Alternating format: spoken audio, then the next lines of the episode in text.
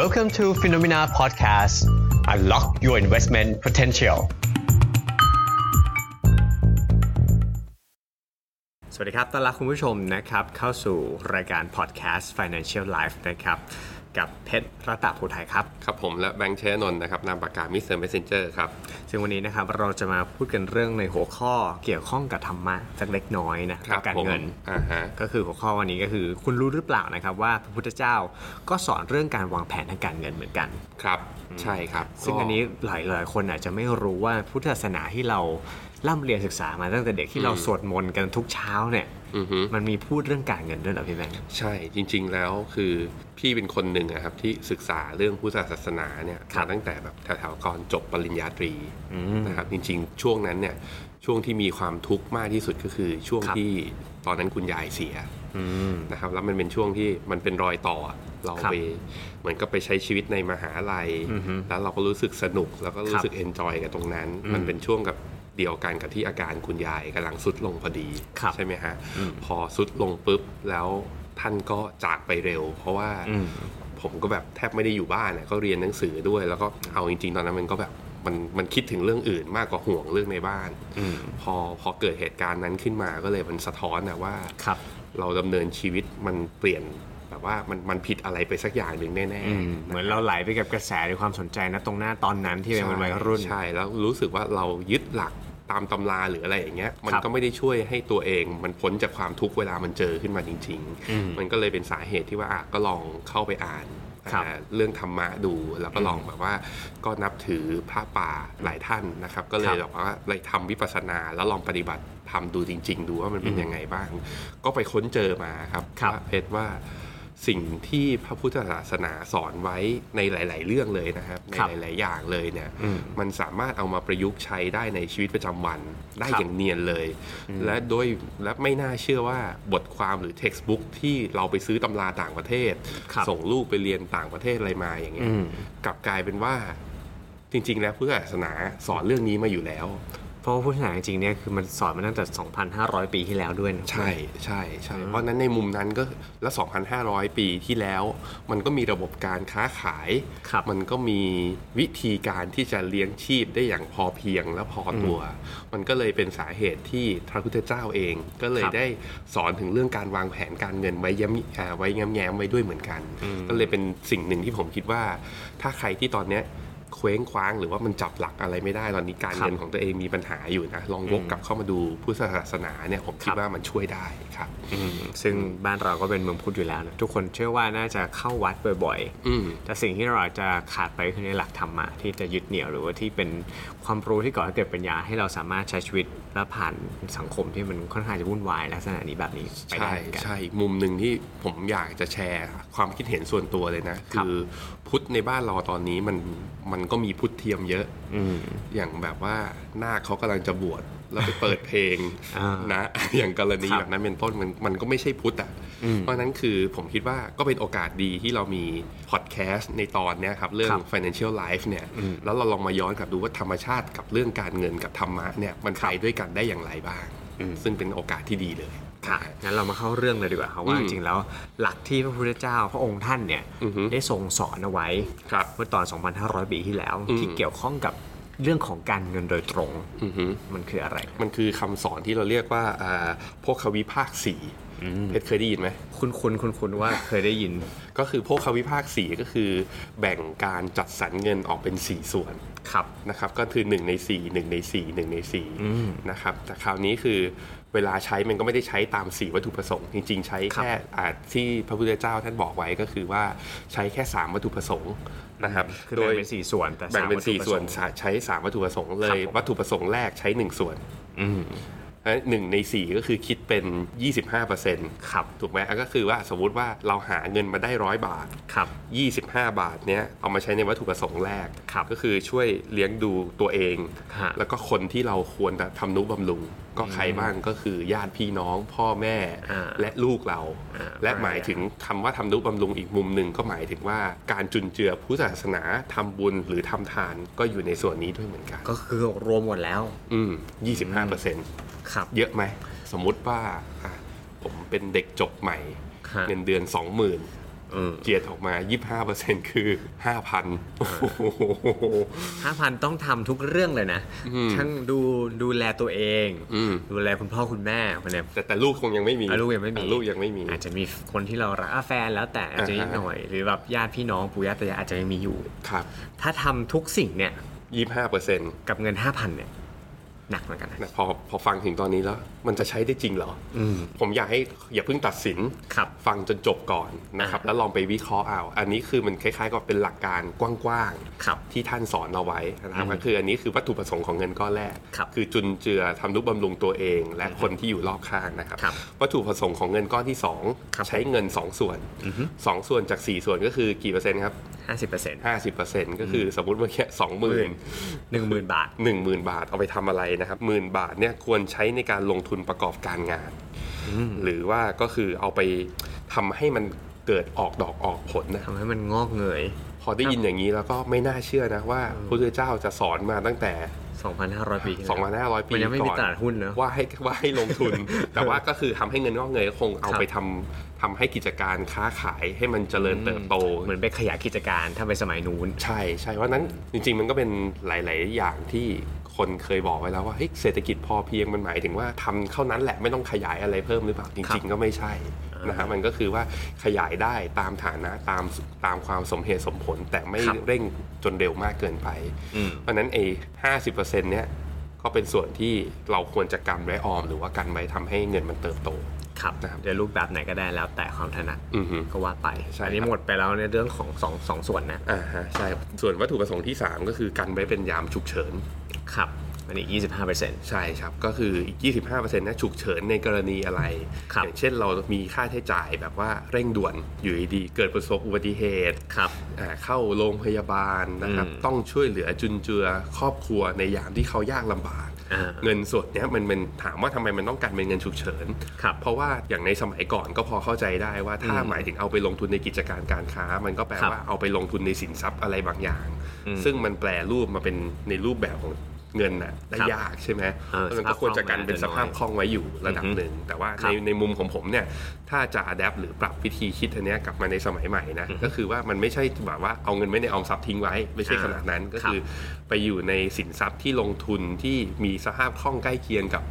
ตัวออมทรัพย์ หรือเงินสดก็ได้ อาจจะ money ย่งเช่น market อ่าเงินมันนี่มาเก็บหรือว่ากองทุน ค ต รับ ราสารหนี้เป็นต้นนะครับ อือฮึ อันนี้ก็คือ 3 ส่วน สามส่วนส่วนแรกแน่นอนแหละว่าเป็นการทำนุบำรุงคนที่เราควรบำรุงหรือก็เลี้ยงดูแลตนเองเนี่ยเป็นหลัก อืม25%เนี่ย เพื่อเราไม่ต้องไปเดือดร้อนใคร อันนี้คืออันดับแรกนะที่เด็ก อ่า จบใหม่ก็อาจจะควรพึงกระทำไว้ก่อน อืมใช่ใช่ พึงหยุดของเงินพ่อแม่ก่อน อ่าฮะอ่าฮะ อันนี้เป็นหลักแรก ส่วนที่วัตถุที่สองที่สองก็คือในเรื่องของการเงิน 50% อืม เพื่อไปต่อยอดในเรื่องของการลงทุนที่เราถนัดละกัน อืม กองทุนรวมก็ได้ หรือไปลองซื้อคอนโดดาวคอนโดแล้วแต่หรือว่าลงออมในทองแล้วก็แล้วแต่นะครับ อืม ความถนัด วัตถุประสงค์สุดท้ายก็คือว่าหนึ่งส่วนเนี่ยกันไว้ในส่วนของเพื่อเหตุฉุกเฉิน อือฮึ เหมือนในตำราฝรั่งเนอะในในส่วนของสำรองฉุกเฉิน ใช่ ที่บอกว่าเราควรจะมีประมาณ 3-6 เท่า สามถึงหกเท่าของค่าใช้จ่าย อ่าค่าใช้จ่าย รายเดือน รายเดือน นะเขาใช้วิธีคิดนั้น ครับ แต่ในมุมของไอ้โภคาวิภาคสี่เนี่ย ครับ ก็ในมุมหนึ่งคือถ้าถ้ามองอย่างเงี้ยบางคนก็อาจจะรู้สึกว่ามันเป็นไปไม่ได้เลย ที่เราจะใช้เงินแค่ 25% ครับ ของเงินก้อนที่เรามีทั้งชีวิต อืม แต่ต้องเรียนอย่างนี้นะครับว่า พระพุทธศาสนาไม่ได้ตั้งขึ้นมาบนกิเลสอะมันจะให้ดับอ่าเหมือนกับว่าแนวคิดของพุทธศาสนาคือให้ดับกิเลสอยู่แล้วเป็นเรื่องปกติถูก ถูก ไหม คือใช้มินิมัมที่สุดว่างั้นเถอะ ใช่ใช่เพราะฉะนั้นคือถ้าย้อนกลับไปว่าจริง ๆ แล้วคนเราในชีวิตเราต้องการอะไร ครับ อ่ะเอาเอาไม่เอาไม่คนสมัยนี้นะ เอา อ่า แค่ว่าต้องดำรงชีวิตได้อะ อ่า ก็คืออยู่ ได้ ข้าวสามมื้อ ครับ ยารักษาโรค อืม เครื่องนุ่มห่ม อืม ที่อยู่อาศัย อือฮึ แล้วก็ออกกำลังกายอย่างสม่ำเสมอ ครับ มันแค่นี้มันก็พอแล้วถามว่าข้าวสามมื้อ ถ้าที่อยู่อาศัยเรามีอยู่แล้วอย่างเงี้ย อืม มันจะใช้เงินเยอะกว่านี้เหรอ ใช่ไหมอันนี้ก็คืออันนี้แต่ว่าผมเข้าใจว่าผมยกตัวอย่างนี้มา ก็ต้องมีคนแย้งขึ้นมาทันทีว่า เออ เอาแล้วค่าอินเทอร์เน็ตล่ะ ค่ามือถือ เนี่ยที่ฟังพอดแคสต์อยู่ก็ใช้อินเทอร์เน็ตนะสตรีมมา ครับอ๋อ แต่อย่างเงี้ยมันมันมันก็ไม่ใช้ก็ไม่ได้อะแล้วอย่างไหนจะมีค่าน้ำค่าไฟ ครับ ผมเข้าใจครับว่าสัดส่วนที่บอก 25%เนี่ยผมคิดว่าอาจ อาจจะไม่ใช่ 25%ในของหลาย ๆ คน อืม แต่ผมคิดว่าหลักที่ควรยึดและสำคัญในโภควิภาคสี่คือการแบ่งวัตสามวัตถุประสงค์ ครับ ถามว่าวันเนี้ยเงินเดือนเราที่เราได้มา หรือรายได้ที่เราได้มาทุกเดือนเนี้ย ครับ เราแบ่งมันมีสามวัตถุประสงค์นี้ครบหรือเปล่า อื ผมเชื่อว่าคนส่วนใหญ่ไม่ได้แบ่งครบ อ่า ส่วนใหญ่ไปอยู่ที่หนึ่งและหนึ่งเนี่ยอยู่ที่ตัวเองเยอะด้วย เออแล้ว หนึ่ง คือใช้ตัวเองเยอะ แล้วก็สัดส่วนที่ค่อนข้างสูง อืม เอออย่าว่าที่ยี่ห้าเปอร์เซ็นต์เลย อือหือ แปดสิบเปอร์เซ็นต์หรือเกือบร้อยก็ยังอาจจะมีได้ ใช่ใช่คราวนี้ถามว่าแล้วพวกเขาวิพากษ์สีที่บอกว่าใช้เพียงแค่ 25% ครับ แล้วอีก 75%ไปทำอย่างอื่น ถามว่าข้อดีของมันอีกข้อหนึงยังมีอ่าตรงไหนก็คือ ครับ ถ้าเราหาเงินได้ร้อยใช้แค่25 อือฮึ ถ้ามันเกิดอะไรขึ้นจริง ๆ นะ สมมติว่ามัน ครับ เกิดอะไรอย่างเช่น เรามีเหตุให้ต้องออกจากงาน อืม ละแบบ ว่า บริษัทปิดอะไรอย่าง บ เงี้ย ริษัทปิด อืม หรืออ่าเขาให้ออกอะไรอย่างนี้ ครับ ไปทำอะไรไว้อย่างเงี้ย เออ เนี่ยก็คือแสดงว่าเราสามารถรักษามาตรฐานการครองชีพของเราได้ในระดับที่เราเคยมีมาก่อน มาตรฐานชีวิตไม่ได้ขึ้นลงตามงานที่เรามีอยู่ ก็เพราะว่าอ่ะก็คือเราทำงาน 1 เดือน ครับ เราใช้แค่ 25 ใช้แค่1 แสดงว่า ในสี่ สมมตินะพอออกจากงานปุ๊บถ้าเราใช้ 25 ก็คือใช้ได้1ใน4อะเรามี ครับ อีก 3 ใน 4 ให้ใช้อีก 3 เดือนนะเพชร อืม ใช่ไหม เออ ใช่ไหมเพราะฉะนั้นคือมันมันมันถ้าถ้าเรามีไกด์ไลน์หรือว่ามีแนวทางในการบริหารเงินแบบเนี้ยผมคิดว่าเรื่องการช็อตหรือการลำบากในการหมุ ครั น บ เงินระยะสั้นหรือต้องไปก่อหนี้ขึ้นมา อืม ซึ่งเรื่องของหนี้นี่เป็นอีกเรื่องหนึ่งเลยนะ ที่ ครับ บอก ว่ามันมันลุมเล้าสังคมไทย แล้วก็ทำ อ่า ให้เราแบบติดกับดักว่า ครับ ไม่สามารถก้าวข้ามความยากจนขึ้นไปได้ทันที อืม ถ้าเราหยุดเรื่องนี้ได้อะ ครับ ออมได้ตั้งแต่วันนี้ แล้วใช้ให้น้อยลงจริงๆเนี่ยผมคิดว่าตรงเนี้ยมันเป็นจุดเปลี่ยนที่สำคัญที่จะทำให้การเงินของเราอะเข้มแข็งมากขึ้น ครับ ซึ่งเชื่อไหมที่แบงค์ข้อเนี้ย ผมไม่เคยรู้เรื่องราวคำสอนพวกควิภาคสีมาก่อน อืม แต่ผมใช้หลักเนี่ยในการดำเนินชีวิตของผมมาสักระยะหนึ่งแล้ว เพชรแบ่งยังไง ผมแบ่งง่ายๆเลยครับ ม 50%ผมคือเก็บออมอย่างเดียวเลย อืม ช่วงช่วงแรกของการทำงานของผมนะ อือฮึ ผมยังอาจจะยังไม่มีความรู้เรื่องของการลงทุนมากนัก อือฮึ แต่คือเราอาจจะถูกสอนจากที่บ้านอยู่แล้วในการเก็บออม อือฮึ ผมก็จะเป็นคนค่อนข้างเก็บค่อนข้างเยอะ แล้วผมก็คิดว่าผมเองยังไม่แน่ใจในตอนวันจบใหม่ๆนะครับ อืมอืม ไม่แน่ใจแนวทางว่าเราอยากจะทำงานอยู่ตรงนี้ในฟิลไหน บริษัทไหนดี หรือแบบเฮ้ย คือมันยังไม่เจอสิ่งที่ อ่ะ ใช่ มันยังไม่เจอเรารู้สึกว่าเงินที่เราได้รับมาหรือโอกาสที่เราได้รับในเข้าไปทำงานที่แรกเนี่ยมันเหมือนเป็นโบนัส อืม ซึ่งเราไม่รู้ว่าทุกอย่างเหล่านี้มันจะเกิดขึ้นตลอดไปไหม ผมเลยคิดว่างั้นเราเผื่อไว้ก่อน อืมเพชรคิดเหมือนพนักงานในฟิโนเมนาบางคนนะครับ ที่เป็นลูกน้องผมเนี่ยบางคนเขาก็คิดอย่างนี้เขาบอกว่าที่ทำงานที่แรกของเขาเนี่ยคือฟิโนเมนา อืม เขาไม่ได้คิดว่าเขามาทำงาน เขาคิดว่าเขามาเรียนแล้วบริษัทอะให้ ครับ เงินเดือนเขาคือแบบว่าจ่ายเงินมา อืม ให้เขาเรียนเขาเลยรู้สึกว่าเงินก้อนเนี้ยเขาสามารถแบบเก็บไว้แล้วเอาไป ครับ ทำทุน อ่า ในกรณีที่แบบเฮ้ยสมมติอยากไปเรียนอะไรต่อผมได้ ครับ ยินอย่างนี้ตอนแรกก็อึ้งนิดนึงนะ อืม คืออะไรนี่คือจะมาหลอกเรียนงานแล้วเดี๋ยวก็ลาออกไปทำอย่างอื่นเหรอเขาบอกเฮ้ยไม่ใช่อย่างนั้นไม่ใช่อย่างนั้นเขาหมาย หมายถึงว่าคือความคิดเด็กสมัยเนี้ยกับคนรุ่นเนี้ยคล้ายๆกัน คือ ครับ เราไม่รู้ว่าเทรนด์เทคโนโลยีในอนาคต อืม มันจะเกิดอะไรขึ้นมันเกิดการเปลี่ยนแปลงอะไรขึ้นเพราะฉะนั้นมัน ถูกครับ การเตรียมการแบบที่เพชรทำเนี่ยดี อืม ดีดีมากๆนะ ซึ่งผมก็ยังนึกขอบคุณตัวเองนะ เพราะว่าในดำเนินชีวิตมาสักพักมันก็เกิดเรื่องราวบางอย่างกับชีวิต อืม ผมเองเหมือนกันที่เรารู้สึกว่าเอ้ยอยู่ดีบริษัทเราปิดไปเออไม่บอก อืม ชื่อแล้วกัน เอาเป็นว่าสิ่งที่ทำมาเนี่ยเราไม่รู้หรอกว่าการที่เราตัดสินใจทำแบบนี้ตั้งแต่แรกเนี่ย อือฮึ มันจะส่งผลถึงอนาคต อื มา อฮึ แล้วมันจะมีประโยชน์ในขนาดนี้ อืม ผมว่าถ้าเราเลือกทางหรือคำสอนที่มันถูกต้อง อือฮึ วันเนี้ยตอนที่เราทำเลยอาจจะรู้สึกว่ามันนี่ลำบากหรือรู้สึกว่ามันมันมันไม่อินเทรนด์ที่สังคมเขาทุกสุขเขาต้องไปแฮงเอาท์เขาต้องใช้เขาต้องมีแบรนด์เขาต้องนี้เฮ้ยแต่ทำไมผมต้องเป็นเด็กคนหนึ่งที่ต้องเก็บต้องออมไม่มันดูแบบมันดูแปลกแยก อืม แต่เชื่อเลยครับว่าถ้าทำตามหลักที่ถูกต้องเนี่ยวันข้างหน้าพายุจะเข้า หรือน้ำจะท่วมอะไรก็แล้วแต่คนดีตกน้ำไม่ไหลตกคำไม่ไหม้อะมันมัน มันมันไปได้ชีวิตมันจะทำให้ให้เราเดินผ่านไปได้อย่างไม่ลำบากมากนัก ใช่ โอเค ใช่คือผมว่าเหมือนกับพระพุทธศาสนา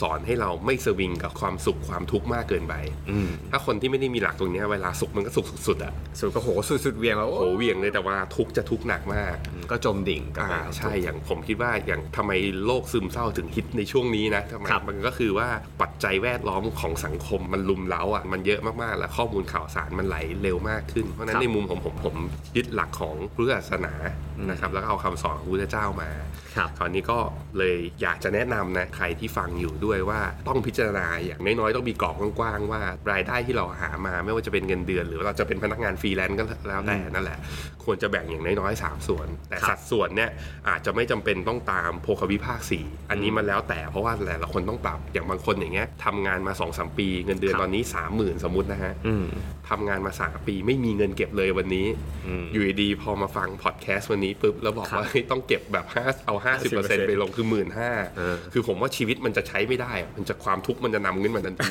เพราะมันไม่เคยเก็บอย่างนั้ มัน นมาก่อน มันมันเรียกว่าเปลี่ยนแปลงเยอะไปหน่อย ใช่ จากสิ่ง ใช่ ที่เคยทำอยู่เดิม ใช่ใช่เพราะนั้นคืออย่าหย่อนตัวเองจนใช้แบบเงินเดือนมาเท่าไหร่ก็ใช้ไปเหมือนจะไม่มีวันพรุ่งนี้ ครับ แต่อย่าตึงเกินไปจนถึงขนาดที่ว่าแบบว่า